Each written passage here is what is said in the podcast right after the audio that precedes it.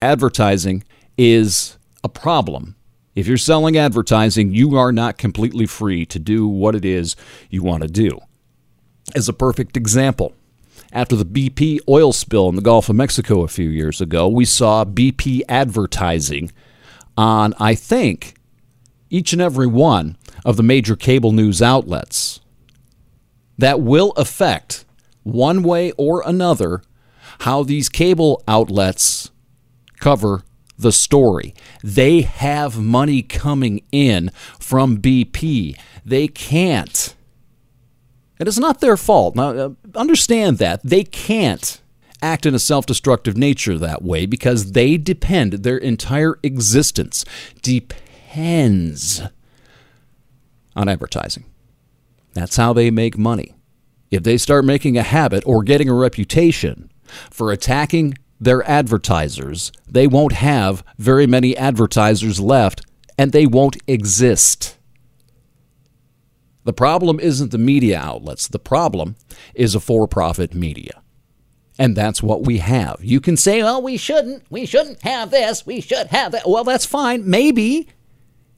Go back to the Lenny Bruce thing I talked about last year. The truth is what is. What should be is a fantasy. A terrible, terrible lie somebody gave the people long ago. Take your shoulds, put them in a little bottle over here. That's not the world we live in. And you have got to understand that uh, moving forward, in my view. So that's why I chose this podcast as the initial foray back into the medium here in 2019.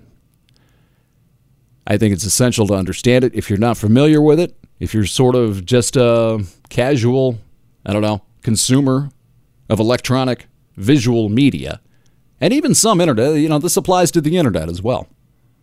It really does. I'm going to talk about social media influencers at some point. It's the same concept. Moving forward, you have got to understand that.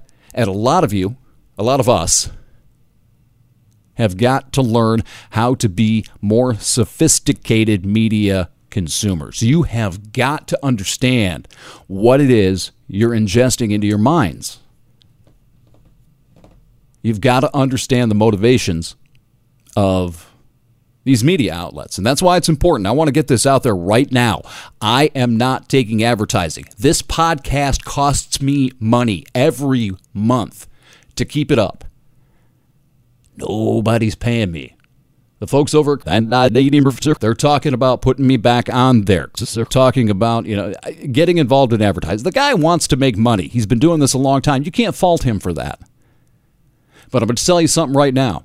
If you hear advertising in this podcast. It's not mine, it's coming from the network. And I'm going to tell you folks, you advertisers right now, I don't know if you go out and listen to any of this crap before you put your ads in it.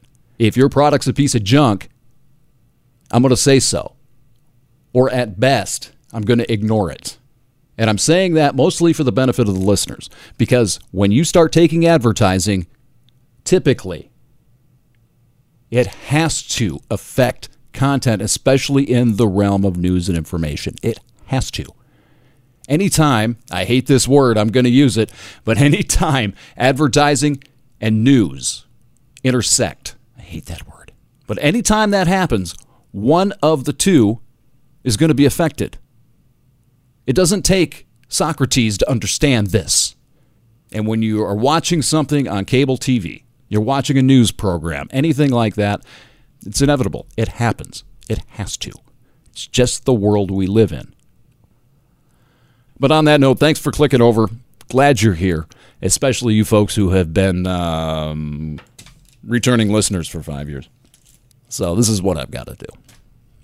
And I'm going to.